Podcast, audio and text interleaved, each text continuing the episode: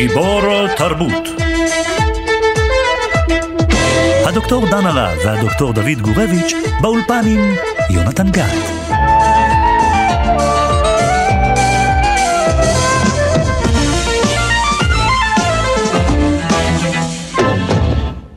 I said I was uh, ready to die recently, you know, and I think I was exaggerating. I intend to live forever.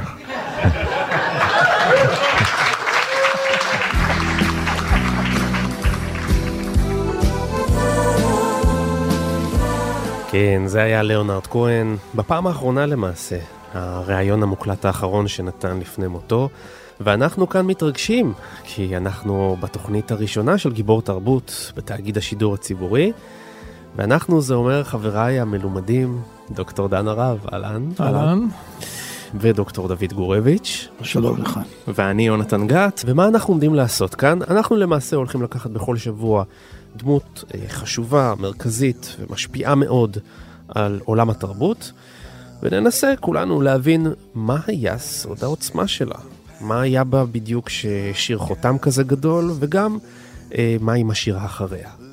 ולפני שנדבר על גיבור התוכנית הראשונה שלנו, שאת אה, קולו אנחנו שומעים כאן ברקע, אני רוצה שננסה קודם כל להסביר לעצמנו מה בעצם אדם צריך לעשות כדי להיות גיבור תרבות.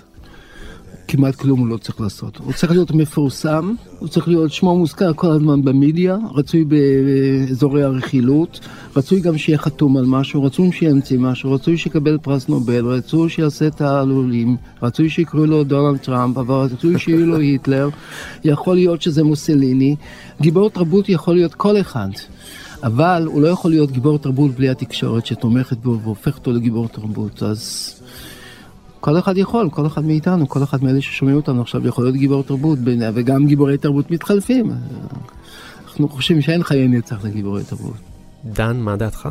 אני חושב שכל גיבור הוא גיבור של סיפור, אוקיי? וכשאנחנו מדברים על גיבור, אנחנו שואלים מה הסיפור. ואני חושב שחלק מהדברים שנעשה פה, ננסה לספר סיפור שיש בו התחלה, אמצע וסוף, ויש בו גם אולי גיבור חיובי וגיבור שלילי, אולי זה אותו אדם עצמו, ויש בו חיים... בדרך כלל זה אותו אדם. ויש בו חיים ומוות, ויש בו גם הסגבה, ואולי גם uh, באיזשהו אופן uh, היפרדות ממיתוס. אני חושב שאנחנו נעבור את כל התחנות האלה. וגם אפשר לדבר על uh, מפורסמים לשעבר, כאילו, איך, איך, אז אין דבר יותר נעים מאשר, אתה יודע, שמחה לאיד, איך הם היו פעם גיבורי תרבות והיום אף אחד לא מדבר עליהם, זה מדור מאוד פופולרי, אתה יודע. מתי הוא יותר גיבור בשבילך, כשהוא גדול או כשהוא שבור? אני חושב שגיבור הוא שני הדברים ביחד. בתקופות מסוימות בחייו הוא נכשל, הוא לא מצליח, הוא אודיסאוס כזה, נוהג, זרוק, אחרון, נשרף, אלף איים מיוון, ובסוף כנגד כל הסיכויים, מה הוא עושה בסופו של דבר? מביא אותו בהפוכה, ברמת גן מול 45 אלף אנשים, הוא קורא ברכת הכהנים, וכאן אנשים מזילים דמעה. אבל זה לא יותר, אתה לא, מבין? אבל בואו נודה. אני הורס לך, אתה נראה לי עם לא, כאב בכלל בעיניים, לא. יונתן, אתה נראה לא, לי דוד. ממש במצב כאב. בכלל לא. אני, יש לי תחושה שאנחנו הרבה יותר נהנים אה, ל- אה, לקרוא לגיבור תרבות בשמו כשהוא אה, שבור לרסיסים על הרצפה, זה גם נותן לנו קצת כוח. אנחנו אה, קצת אה, לוקחים תפקיד ולמה? אלוהים. שאנחנו... ולמה? ולמה? כי אנחנו יודעים שהוא יקום. אנחנו לא רוצים אחד שישאר למטה מת. לא מזדהים עם גיבור שהוא בסופו של דבר מת. כלומר, הגיבור יכול למות, אבל הרעיון שלו צריך לחיות. עכשיו... אה, אבל לא- אחרי, אחרי שהוא נענש. אחרי שהוא נענש, אבל הוא שילם את המחיר בשביל כולם, הוא נענש כי הוא גיבור, אבל הוא, הוא עשה משהו שאנחנו חייבים לו את כל חיינו. אנחנו אלה שרוצים לתת לו חנינה.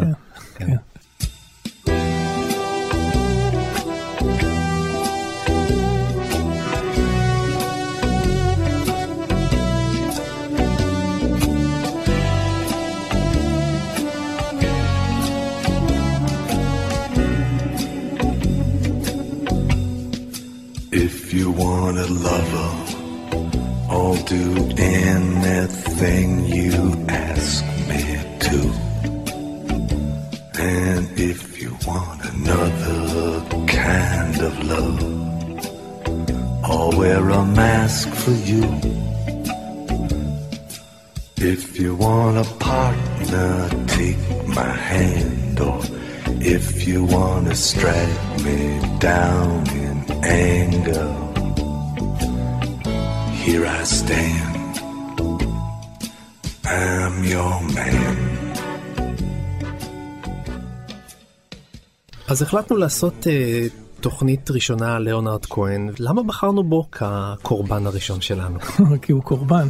אתה יודע, מה שקרה ברגע שהודיעו על מותו לפני כך וכך זמן, אה, הוכיח שהאיש הזה הוא גיבור תרבות לכל דבר, אנחנו קצת עוד תחת הרושם וגם תחת ה... אתה יודע, התגובה התקשורתית והתגובה הפייסבוקית נקרא לזה ככה, למוות שלו. הוא כנראה נגע בהרבה מאוד אנשים, בכל מיני צורות, בכל מיני אופנים, והמוות שלו, שהוא יחסית טרי, השפיע באופן כזה שאני חושב שזה נכון לנו לדבר עליו. ולשאול מה היה מקור העוצמה שלו, מה, מה הופך אותו בעצם לגיבור תרבות. יש גם תשובה בשבילך, אני חושב שהתשובה היא בשאלה, למה בחרנו בו בתור קורבן ראשון, אתה שאלת? Mm-hmm. כי אנחנו אוהבים קורבנות. תוכנית על קורבן היא תמיד תוכנית חזקה. קורבן זה דבר, אנחנו אוהבים גיבורי תרבות. ומי זה גיבור תרבות בעצם? זה הנושא שלנו, אנחנו, זה התוכנית, לא? כן. אנשים שמקריבים משהו גדול. אם הם לא מקריבים, הם לא נהיים גיבורים. גיבורים תמיד מתמודדים עם המוות. הם תמיד מקריבים משהו גדול מהחיים שלהם למען משהו. עכשיו, לנו יש תחושה כזאת, שהחיים שלו הוקדשו כאילו לפסקול של התקופה שלנו, לזמן שלנו, לתקוות שלנו, לייאוש שלנו, ובסופו של דבר גם לגיחוך שלנו. ליאונד כהן ייצג את כל הדברים ביחד, לכן הוא היה הקורבן של התקופה. אז אולי נתייחס uh, לשיר שעכשיו שמענו, I'm your man, ונשאל מי הוא האדם הזה שהבטיח לכל אחד שהוא האיש בשבילו. שאלה מצוינת. הוא היה קודם כל אה, לרנד כהן, כלומר אחד יהודי נחמד, קצר קומה, שעמד על שרפרף קטן בבית הכנסת, ופחד מאוד שאנשים ישימו לב לזה שהוא לא מגיע כדי לקרוא את התורה. הוא היה לו את אבא היהודי שלוקח אותו לדבר הזה, היה לו את הרקע הזה של איזה מין זיר בורגני קטן שאבא שלו יש לו, אתה יודע, אופנת עילית לבגדים. הוא היה נורא מחויית, הוא היה נורא מלובש. ובשלב מסוים הוא רצה להיות ג'ק קרואק, כלומר להיות חלק מדור הביט, להצטרף למין אלן גינסבורג. הוא רצה להיות משהו סופר, משורר, וזה לא מי יודע מה הלך לו. הוא פרסם כמובן המון המון דברים שניגע בהם, אבל... ואז הוא התחבר לרעיון של להיות זמר פופולרי באיזושהי צורה. וכשהוא התחבר להיות זמר פופולרי, אז הוא התחבר בעצם לתשוקה לדעתי של ההמונים. והוא ידע להתחבר לתשוקה הגדולה ולפנטזיות האלה של ההמונים, והשיר הזה מייצג את הפנטזיה הזאת. הוא טוען אגב שהחיבור למוסקה הפופולרית נבע רק מעניין כלכלי לגמרי, כי הספרים שלו לא נמכרו. בהחלט, בהחלט הוא כל פעם דאג לדברים האלה, בכל אופן העניין של I'm your man. תגיד לי איזה בן... הוא פונה אל אהובתו, הוא אומר לה, תראי, אני אהיה בשבילך מה שאת רוצה, אני אהיה הדוקטור שלך, אני אהיה המאהב שלך, אני אהיה אבא שלך, אני אהיה הנהג שלך, אני אעשה לך את הכל, אני אתמכר, אני אתמסר. אבל אה, דרך זה הוא גם פונה לכל אחד מאיתנו, אני מוכן להיות האיש בשבילכם. תנו לי את הפנטזיה שאתם חושבים עליה, ואני אעשה לכם אותה. לכן הוא כל כך פופולרי.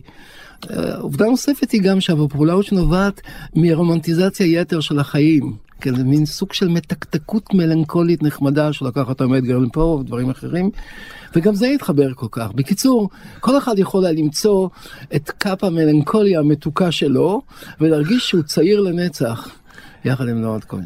אני רוצה להוסיף על מה שאתה אומר, ולהגיד שאני חושב שזה מתחבר גם לשאלות שעלו פה בהתחלה, מה זה גיבור תרבות. אני חושב שגיבור תרבות ולאונרד כהן הוא ללא ספק כזה, זה מי שמשחק על כמה זירות בו זמנית, ואני חושב שלאונרד כהן היה סוג של זיקית. אני חושב שמה שאתה התכוונת, כשאמרת על I'm your man, זה שהוא היה גם וגם. הוא היה גם האיש היהודי הזה מהשרפרף. בדיוק ככה, אני חושב גם וגם זה מאוד נכון. גם, גם היהודי הקטן מבית הכנסת אה, על השרפרף, וגם הרוקר שהדהים אה, מיליונים, גם המשורר וגם הסופר, סופר מאוד מאוד איכותי, מי יודע על זה בכלל? אה, רוקר שמילא אצטדיונים. אתה יודע, הוא נולד למשפחה של חייטים, והוא תמיד התהדר בלבוש מאוד מאוד מאוד מוקפד. המון אנשים ציינו את זה, שהוא תמיד כן. הקפיד בלבושו. כן. אבל הוא הסתובב בכל מיני מאורות ובכל מיני מקומות הכי... ימי צ'לסי הוטל. בדיוק, הכי ג'אנקים. והתרועע עם האנשים שהם הכי הכי בשוליים, והייתה לו זיקה אל האוונגרד, והייתה לו זיקה אל, אל באמת אל השוליים הסהוריים של ניו יורק, ולא רק של ניו יורק, והוא הצליח להיות בו זמנית בשני המקומות, וזה אני חושב סוד הגדולה שלו. כשמתחבר לשיר ששמענו, הוא באמת היה אדם לכל אדם, אדם לכל עת. כן, אה, זאת אומרת, הוא יכול היה להיות בעת ובעונה אחת, נוגע ללב ובנאלי. וזה מה שהמונים אוהבים, זה הפואטיקה של ההמונים, הבנאליות פלוס נגיעה בלב סנטימנטלית. Now in Vienna, there's ten pretty women. There's a shoulder where death comes to cry. There's a lobby with 900 windows. There's a tree where the doves go to die. There's a piece that was torn from the morning, and it hangs in the gallery of frost. Aye, aye, aye, aye. Take this waltz, take this waltz, take this waltz with a clamp on its jaws.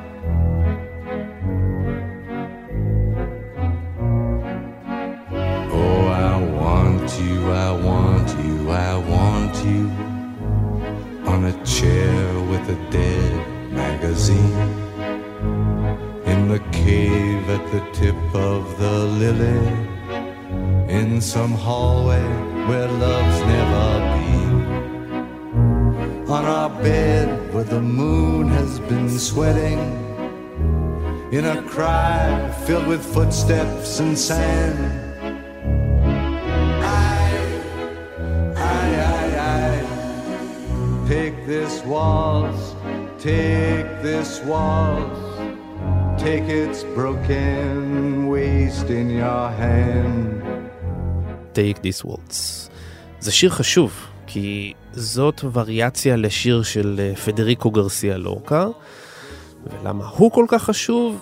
כי הוא היה ההשראה הכי גדולה של ליאונרד כהן. נכון. לורקה היה אה, מחזאי ומשורר ספרדי אה, מאוד נוקב, מחאתי, לוחמני. זה שהוצא להורג על ידי כיתת יורים במהלך מלחמת האזרחים בספרד, בגלל שהוא היה גיי וקומוניסט. כהן ראה בו מודל עצום לחיקוי. נכון. עד כדי כך שלבת שלו קרא ליאונרד כהן לורקה. כן. זאת אומרת, אנחנו מדברים פה על איזשהו מיתוס בחיים של ליאונרד כהן. מצד שני, תראה איזה עיבוד הוא עשה לשיר הזה של הלוחם ללא חת הספרדי הזה. מין עיבוד של ואלס וינאי, משהו שהוא יונק מהתרבות המערבית הכי הכי הכי בורגנית. אני חושב שהחיבור הזה הוא מעניין אותי, הוא מעניין אותי כי הוא מתחבר לעניין הזה של גם וגם. היכולת של אה, ליאונרד כהן לשחק על כל, על שני מגרשים, לפחות על שני מגרשים בו זמנית. דוד, למה לדעתך הוא שאב השראה דווקא מלורקה? כי לורקה סימן אצלו סוג של התנגדות, כן. סוג של שירה, וגם אני חושב שהוא התחבר מאוד בגלל שלורקה הוא רומנטיקאי, הוא פוסט רומנטיקאי אפל ומאוחר, נכון. והתחבר מאוד למיתוס המלנכולי הזה הספרדי שכל כך אה, דיבר עליו. אה, מבחינתו זה היה איזה מין סוג של אה, באמת הצהרת כוונות אומנותית, להתחבר כאילו לשירה, לזרם האמיתי, אני אני המשורר, לעמת כהן, אני לא רק כותב פזמונים. כותב פזמונים וזמר פופולרי. אבל תחשוב, זה באמת הצד הזה של המחויטות שלו, והיה לו גם את הצד הזה של האוונגרד. כן. תחשוב מה קורה באותה תקופה, נניח של שנות ה-60 וכל הדברים האלה, ומי הוא צריך להתמודד. יש לך את אה, דור הביט שקדם קצת לדור שנות ה-60, שזה דור הג'אז, שזה ג'ק קרוק עם ב- בדרכים שלו, ויש לך את אלן גינזבורג. כן. תחשוב שמה האיש הזה עם החליפה המחויית, עם הוואלסים האלה, יכול להגיד מול משפטים כאלה, כשהוא כותב על אימא שלו כמה הייתה רוסייה וכמה אהבה שירים מלנכוליים, תבין מה ההבדל בין משורר למשורר, עם כל הכבוד, כי אנחנו כן, לא באנו כן. רק ללקק ללורנד כהן. אני קולט, דוד. אני המום מהיכולת שלך לקעקע את דמותו של ליאונרד כהן. אני לא רוצה לקעקע, אה, אני מקעקע עכשיו מיתוס של נעוריי, אבל אני חושב שכל העניין הגדול זה איקונוקלזם, כלומר להרוס ולנתץ גם גיבורים. זו תוכנית שצריכה לעסוק בשני הדברים ביחד, גם במלאכת בניית הגיבורים וגם במלאכת. ההרס, ומי כמונו בישראל יודע להרוס גיבורים. I've heard there was the secret chord that David played and it pleased the Lord. But you don't really care for music, do you? It goes like this the fourth, the fifth, the minor fall, the major lift, the baffled king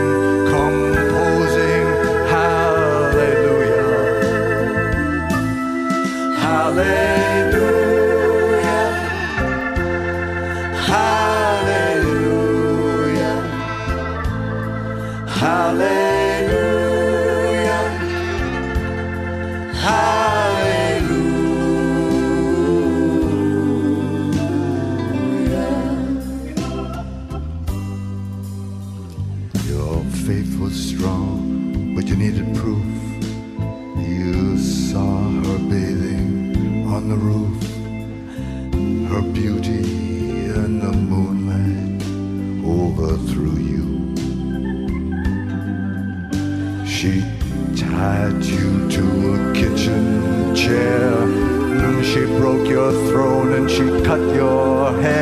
And from your lips she drew the hallelujah. Hallelujah. Hallelujah. Hallelujah. Hallelujah. ונמצא איתנו על קו הטלפון ערן צור, מה שלומך? בסדר, תודה רבה, כיף אה, לדבר איתכם. אלבום חדש, בתאגיד החדש. תאגיד חדש וגם אלבום חדש. אלבום חדש שלי, תאגיד חדש שלכם. הכל חדש. אלבום חדש ומוצלח, תודה רבה. אה, המסלול המואר. אה, ואנחנו רוצים לדבר איתך על גיבור התוכנית שלנו. לפי מה שהבנתי, אתה מייחס לו כמעט כוחות מיוחדים עליך. קראתי בריאיון שהרגשת ממש תחושה של יתמות כשהוא נפטר. כן, כן, כי לכל אה, יוצר שכותב שירים, ששרים אותם, אני חושב, ובייחוד אה, ישראלי, בגלל שלאונרד היה לו קשר המיוחד אלינו, לכל... אה, הרבה חברים שלי וגם אני, אנחנו דמות אב בשבילנו, גם במובן הזה של, אה, של כתיבה, גם במובן של אה, ההכנה הפשוטה והישירה, וגם במובן אה, של הדמות עצמה, של, של ליאונרד, הצורה שהוא התייחס לחיים, התקופות הארוכות שהוא לקח לעצמו הפסקה ואז חזר, הסיבוב הזה הגדול שהוא יצא של הופעות בגיל אה, 70 פלוס. כל הדברים האלה עושים אותו איזושהי דמות שהיא דמות אב. ועכשיו אני גם, יש לזה חיזוקים כמובן בטקסטים שלו, למשל בשיר הזה לאבר לאבר לאבר, היחסים שלו עם האבא, שהאבא הזה הוא, זה לא עד הסוף ברור אם הוא מדבר על אבא שלו או על אלוהות מסוימת שהוא מתייחס אליה, אולי גם וגם. והזכיר לך קצת את אבא שלך? זה גם קשור לי לאבא שלי, בגלל שאני הכרתי את ליאונרד לראשונה באמת כשבית שלנו עוד עמד על תילו לפני שאבי נפטר, ובחדר השני, אחי הבוגר ממני בחמש שנים, הוא זה שהביא את האלבום עם סולטן, האלבום הזה הגדול, שיצא אז בשנות ה-70. ערן, אני רוצה לשאול אותך שאלה יותר אה, ספציפית. תשמע ציטוט ש... שמצאתי בביוגרפיה שלו, הוא אומר על עצמו, ליאונרד כהן, אנשים אמרו שאני מדכא דור, ושצריך לחלק סכיני גילוח עם האלבומים של ליאונרד כהן, כי זאת מוזיקת רקע לחיתוך ורידים. אני יודע, אני יודע, אני יודע, אני יודע. זה לא, זה לא שאני חושב שאתה מדכא דור חלילה, בכלל לא. אבל אני חושב, ומה שעלה לי בראש כמובן זה השיר שלך, ערב בית כסלו, משום מה זה עלה לי ישר.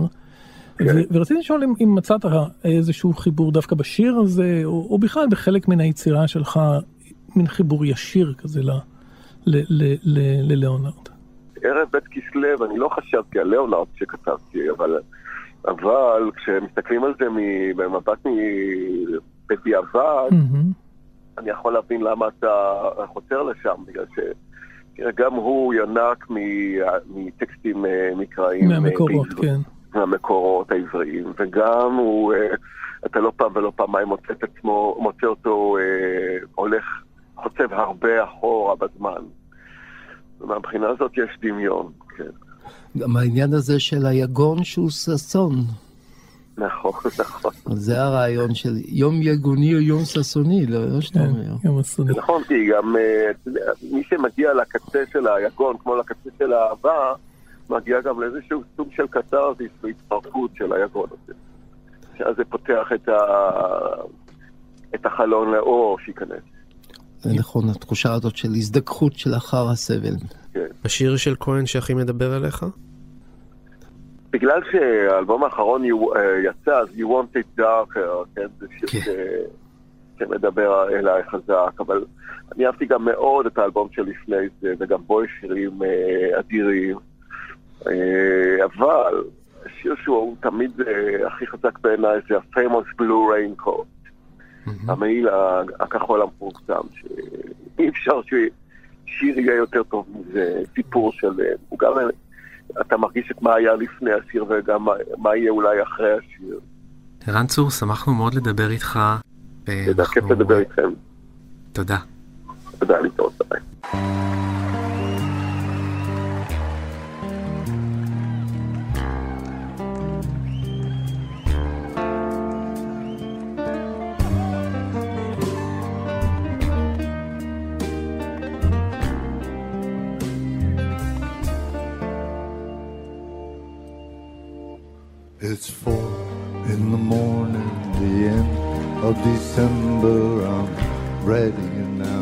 Just to see if you're better. New York is cold, but I like where I'm living. There's music on Clinton Street all through the evening.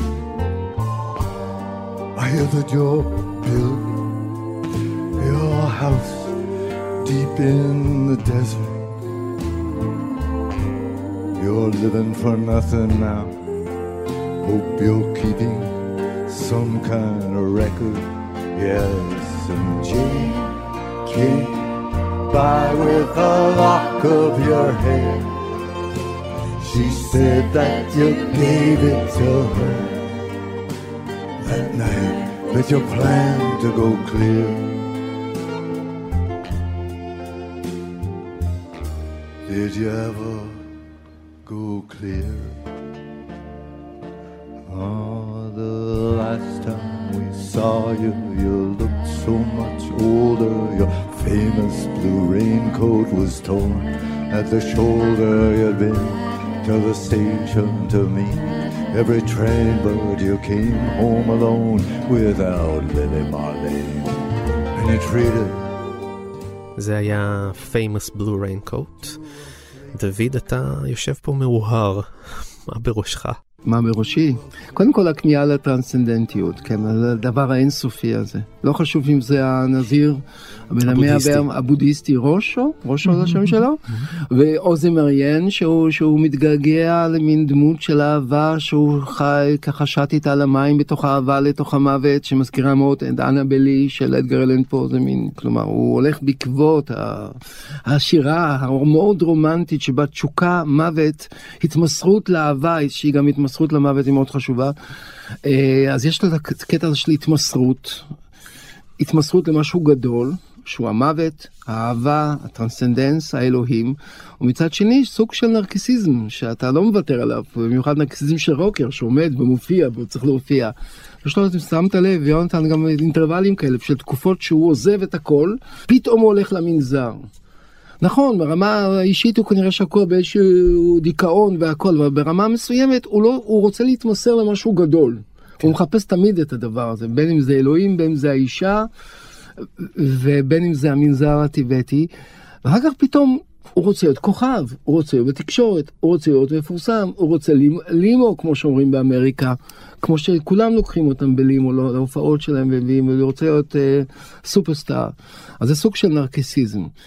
הנרקיסיזם של האיש הקטן שרצה להיות גדול, Mister Big Man, אה, והוא שמצד אחד הוא אומר הנני, אתה מבין? שני הצדדים האלה זה לא עוד כהן.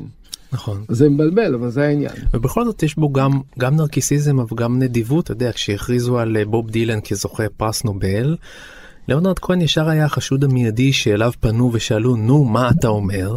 והוא אמר על בוב דילן, אה, לתת לו פרס נובל זה כמו להצמיד מדליה להר האברסט על היותו ההר הגבוה ביותר. נו, מה אתה למד מזה? זה לא קצת overstatement? להגיד אה, שהפרס קטן על מידותיו של בוב דילן? זה בעצם לעשות את אה, מין takeover של מה שכבר הגיב בעצם בוב דילן בזה שלא רצה לבוא לפרס. אז זה מוציא את לאונרד כהן גדול או טיפש לדעתך? כלומר, אה, ההתמסרות שאתה מדבר עליה, או הנדיבות שאתה מדבר עליה, גובלת לפעמים בחנופה מטומטמת. זה מה שנראה פה.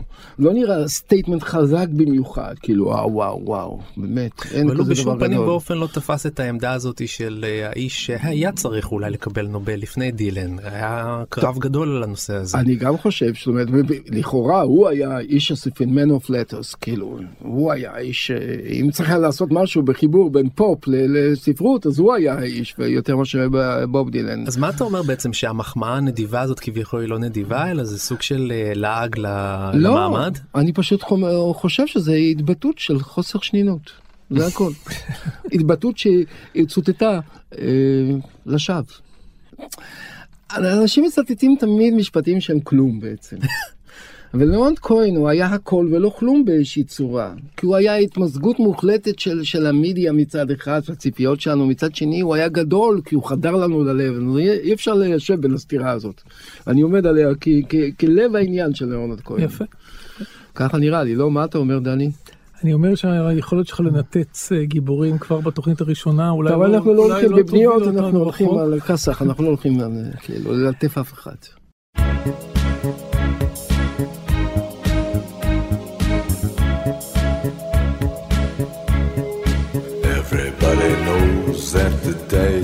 Loaded. Everybody rolls with their fingers crossed. Everybody knows the war is over. Everybody knows the good guys lost. Everybody knows the fight was fixed. The poor stay poor. The rich get rich. That's how it goes. Everybody knows. Everybody knows that the boat is leaking. Everybody knows the captain lied. Everybody got this broken feeling like their father or their dog just died. Everybody talking to their pockets. Everybody wants a box of chocolates and a long stem rose. Everybody knows. שמענו את אה, Everybody Knows, נדמה לי שזה הצד השני של אה, ליאונרד, אם דיברנו מקודם על הוואלס חלקלק מתקתק, עכשיו אנחנו שוקעים איתו לצד האפל, הפסימי, הטרגי, אה, האלים. לגמרי, לגמרי. יונתן, אתה יודע, אני חושב שאנחנו נפספס המון אם לא נדבר אה, בעצם על התשוקה העצומה של ליאונרד למוות, לאלימות. אני חושב שכל דיבור עליו צריך להתחיל בעצם מהמקום הזה. אני חושב ש... אתה יודע, אני חושב על זה פתאום, מה הופך אותו לגיבור תרבות? אני חושב שהוא זיהה משהו באיזה מין... אתה יודע מה, באיזושהי תשוקה אוניברסלית, שכולנו חיים בתוכה איזו חרדה אוניברסלית אה, של, של סוף, של אפוקליפסה, של משהו ש, ש, ש, ש, שמאיים עלינו לכלותנו כ, כתרבות, כ, כחברה. ו, ואני חושב שבביוגרפיה שלו אתה מזהה כל כך הרבה נקודות שבהם האיש הזה התכתב, התחכך, לא באמת במוות, הוא אף פעם לא באמת היה תחת סכנת מוות, אבל הוא תמיד שאף להיות במקום הזה, הוא תמיד חשב שהוא... דרך אגב, זה בגלל זה גם לורקה, מלחמת האזרחים. נכון, נכון, לורקה היה, לורקה היה גיבור שלו. המינגווי נמשך לזה, הוא נכון. נמשך לדמויות אה, נכון, כאלה. אבל המינגווי נדמה לי שבאמת עבר סכנות בחיים אמיתיות, הוא באמת לקח סיכונים. ליאונרד כהן לא היה במצבים ממש, הוא נמשך למקומות האלה. אתה יודע, כש... טוב, הוא היה שמאל סלוני, מה אתה רוצה? לא, לא ממש. תראה, כשהייתה מלחמת, כשהיה משבר אה, מפרץ החזירים בקובה, הוא מצא את עצמו... ב-61. 61 הוא מצא את עצמו בהוואנה. הוא היה בתוך הקלחת הזאת, הוא נסגר בבית המלון, הוא התלבש בבגדי צבא. הוא היה בטוח שהוא חלק מן ה... אני אקרא לך משהו שידהים אותך עוד מעט כן, בעניין הזה. אתה רוצה לשמוע משהו? כן. תראה, הוא מדבר על זה שהוא כמו גנרל שרוצחים אותו כן, כן, באיזשהו כן. מקום.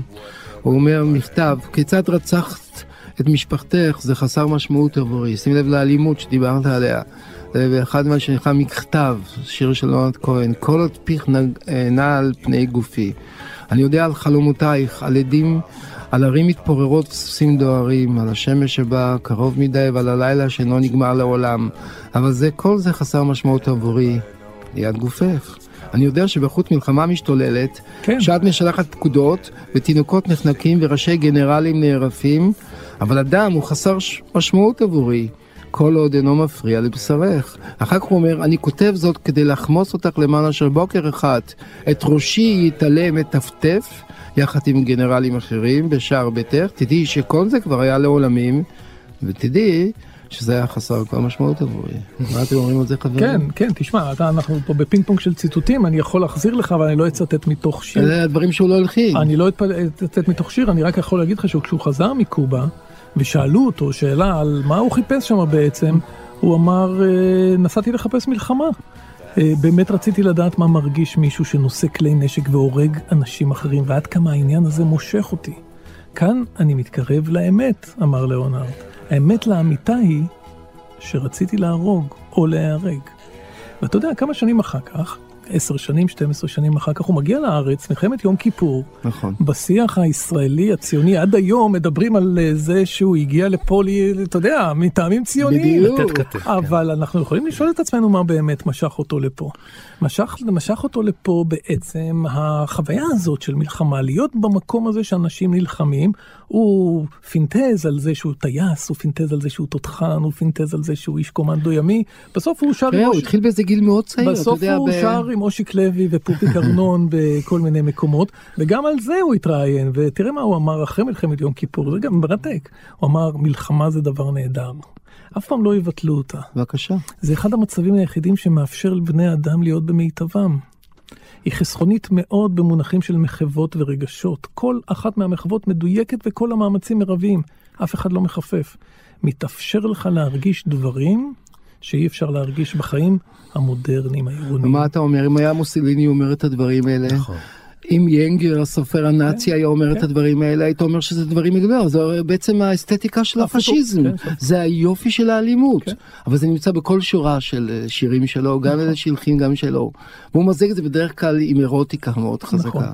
ובשיר הזה, Everybody knows, זה נשמע כאילו ממש מתענג מהרעיון שהטוב מפסיד. כן. שהוא נהנה מזה שהקובייה נופלת על הצד הלא נכון של המלחמה. יש לו את חדוות המעפלה, כמו שאתה כן. מנסח אותה, יש לו את, את חדוות ההתרסקות, את המלנכוליה של המוות, הוא, הוא רוצה למות. המוות, למה? למה? כי זאת ההתרגשות הכי עילאית שלו. זאת חוויית יסוד שלו. זה גם זה שאני- חוויה בסיסית של הקיום שלו. הוא כבר עוסק בטקסים כאלה של עינויים והצלפות בגיל 13 במוסך בביתו במונטריאול. בביוגרפיה שלו הדברים נחשפים וגם ב- בספר שלו הראשון שהוא פרסם, המשחק האהוב, הוא מדבר איפה יש לך את חבל הדם. וב- ובמוסך הוא עוסק בדברים האלה, כלומר חוויית האלימות, חוויית ההתרגשות המינית מן האלימות, היא לאונרד כהן. זאת אומרת, הוא מביע את החיבור האמיתי של סקס ומוות, נכון. ארוס וטנטוס, על פי המיתולוגיה היוונית. משאלת מוות זה בדיוק פרויד, זה המשאלה, זה, זה, זה הסוג הזה של העוצמה ש- שהיא הכי כבירה במלחמה, שהיא הכי כבירה באירוטיקה. הוא מחבר את שני הדברים הללו. אתה יודע, אני חושב על השיר, ש, שאני אשמח אם נשמע אותו, של First We Take Manhattan, אני חושב שזה בדיוק כן, נכון, זה, זה, זה. זה השיר. שיר שמיליונים מפזמים להנאתם, אבל המשמעות העמוקה של הדבר הזה זה חיפוש, זה, זה מוות, זה, זה טרור, זה זוועה, אז יש פה גם התענגות על המראות האלה, לא? נכון. של, של הזוועה, של, של המגדלים הנופלים. זה החד- החדווה של האפוקליפסה. כן.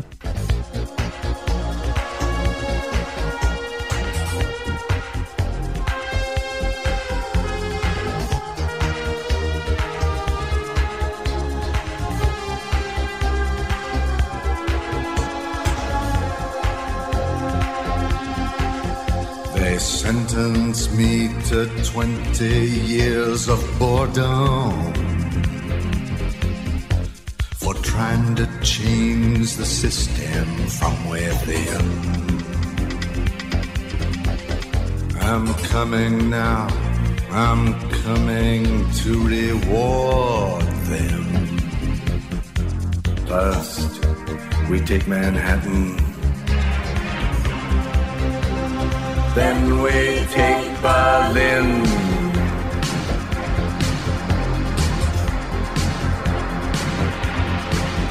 I'm guided by a signal in the heavens. I'm guided by this birthmark on my skin. I'm guided by the beauty of our weapons. First, we take Manhattan. Then we take Berlin. בשנת אה, 2005 טען אה, ליאונרד כהן שקלי לינץ', מנהלת אה, עסקיו מזה שנים רבות, גנבה ממנו כחמישה מיליון דולר והוא נותר מרושש. אה, הוא טען שכל מה שנשאר בקופת הפנסיה שלו זה 150 אלף דולר בלבד, והוא נאלץ אה, למשכן את ביתו ואפילו למכור נכסים כדי להתקיים. הגניבה הזאת, דרך אגב, אה, הוא טען שהיא נעשתה תוך כדי שהוא שהה בניתוק גמור במסגרת הפרקטיקה הבודהיסטית שלו. וגם הוגשה תביעה שכנגד, שבה נטען שהוא בעצמו בזבזן גדול ומנהל אורח חיים ראוותני, הפוך לחלוטין מתדמית הנזיר. בסופו של דבר הוא זכה בתביעה, אבל לא הצליח לקבל את המגיע לו, בגלל הקשיים הכלכליים של אותה מנהלת לינץ'. אבל למה אני מספר לכם, את, אה, מעלה את החלק הרכילותי הזה? כי יש לזה חשיבות גדולה. מכל עסק הביש הזה, הוא מחליט בשנת 2008 לצאת למסע הופעות אה, חובק עולם, אה, מסע ראשון מזה 15 שנה. אה, וכולל גם ביקור כאן בישראל. דוד, אתה ראית את המופע כאן בארץ? כן, ברמת גן. כן, והוא עושה את זה במודע ובמוצהר על מנת למלא את קופתו הריקה. עכשיו, כביכול כולם מרוויחים, הקהל מרוויח, אה, הזדמנות לראות אדם בסדר גודל כזה, והוא מצידו פוטר את עצמו מהדאגות הכלכליות, ובכל זאת, לי יש טעם לוואי מכל הריטואל הזה, ברור שאף אומן לא צריך לעבוד בחינם, אבל כשה give and take הוא כל כך גלוי, יש לי לפחות איזו תחושת חוסר נוחות. במיוחד כשמדובר בכהן הרומנטיקן והאידיאליסט, כאילו היינו מצפים מאמן כזה שזה יבוא לו בגלל מה שבוער בתוכו ולא לא בגלל שהוא רוצה לעשות לביתו. מה אתה חושב על זה, דוד? אני חושב שאתה צודק, אבל זו לא הייתה החוויה שלי כשהייתי ברמת גן. התחושה לא הייתה שהוא מדבר מהכיס, הוא שר מהכיס, הוא שר מהלב. והייתה תחושה שחשמל באוויר, ומי שהיה בהופעה הזאת מסכים איתי, אני חושב, על ההרגשה, והיו הרבה מאוד ישראלים שם, זה 45 אלף אנשים, זה לא נהיה מלא, אנשים הדליקו את הסלולרים ככה, והיה כמו נרות, הוא פתח בברכת הכוהנים. אה, הוא, ומרגע שהוא התחיל לשיר, הייתה בו אנרגיה אמיתית של כאב ושמחה ויצירה ולא תחושה רק, אתה מבין שבן אדם שאין לו ברירה אלא בא לתת את השור שלו כבר לקחת, לאסוף את הדולרים שלו ולאסוף. אני רוצה להפנות את תשומת לבך של ליאונרד כהן שלא מסוגל לשיר, הוא לא שר.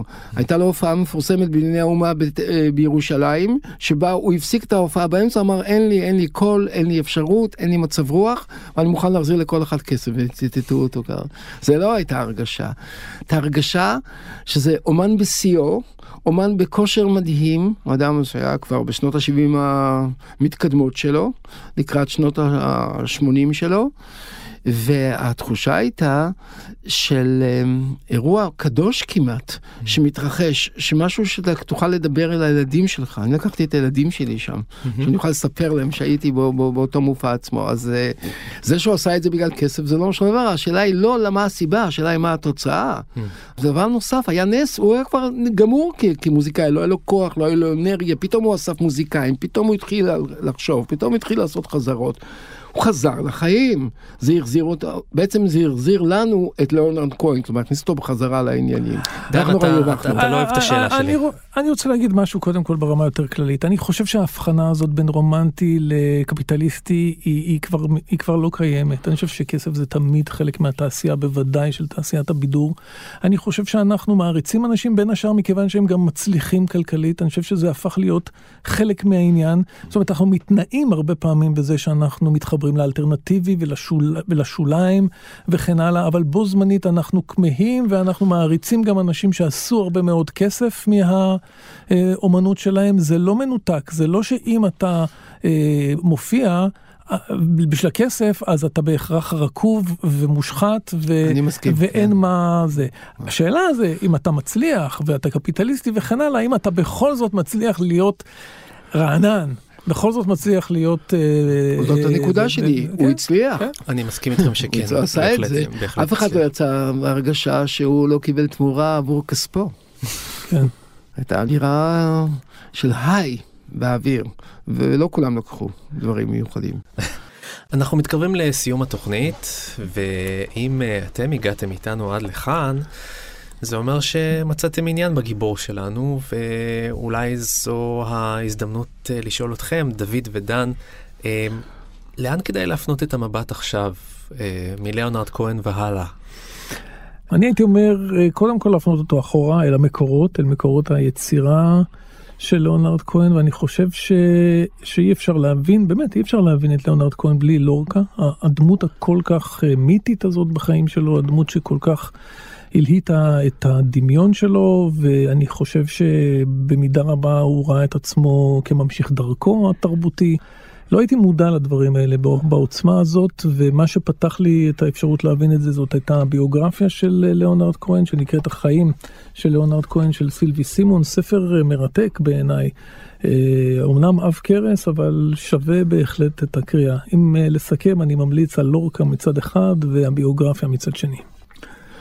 ההמלצות שלי הולכות גם כן, קודם כל ספר אחד שלו, של ליאונרד כהן, על ההתחלה שלו, זה הרומן הראשון שפרסם בגיל 29, כדאי לקרוא. זה רומן כביכול על דמות אחרת, אבל זה רומן אחד לאחד ליאונרד כהן בעצמו. היחסים שלו עם אימא שלו, יחסים עם אבא שלו, יחסים עם, אה, עם האהבה והאלימות, נקרא המשחק האהוב. ואם אתם רוצים לחשוב על מה היה ליאונרד אה, כהן בשנות ה-60, בהשוואה נניח לאלן גינזבורג, אז הייתי רוצה להמליץ לכם על אה, אחד מהדברים המפורסמים של אלן גינזבורג, קדיש ושירים אחרים, שם גם הוא מדבר על אימא שלו, אבל בצורה לגמרי אחרת, בשפה הרבה יותר בוטה. אז כל מה שלאונרד כהן רצה להיות ולא הצליח להיות, אתם יכולים לקרוא אצל אלן גינזבורג, וכל מה שהוא הצליח להיות, אתם יכולים לקרוא במשחק האהוב שלו. סיימנו. אם נהניתם, אתם מוזמנים לשתף. ולהיכנס לעמוד הפודקאסטים שלנו באתר תאגיד השידור הציבורי, שם תוכלו למצוא את כל תוכניות גיבור תרבות. בנוסף, אתם מוזמנים להיכנס לעמוד הפייסבוק שלנו, כאן תרבות, ולהציע לנו גיבורים משלכם. אנחנו מבטיחים שאנחנו קוראים את כל ההודעות שלכם ומגיבים. אז אנחנו כבר מתכוננים לגיבור התרבות הבא בשבוע הבא. להתראות. להתראות. להתראות. ביי ביי. Johnny Walker wisdom running high. And my very sweet companion, she's the angel of compassion. She's rubbing half the world against her thigh. And every drinker, every dancer lives a happy face to thank her. The fiddler fiddles something so sublime.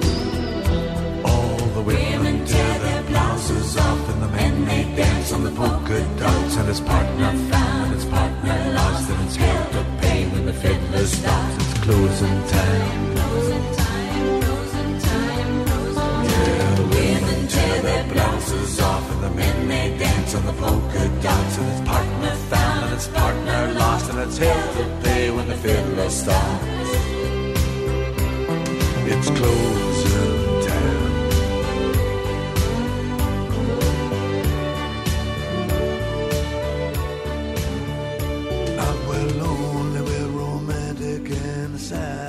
with acid and the Holy Spirit's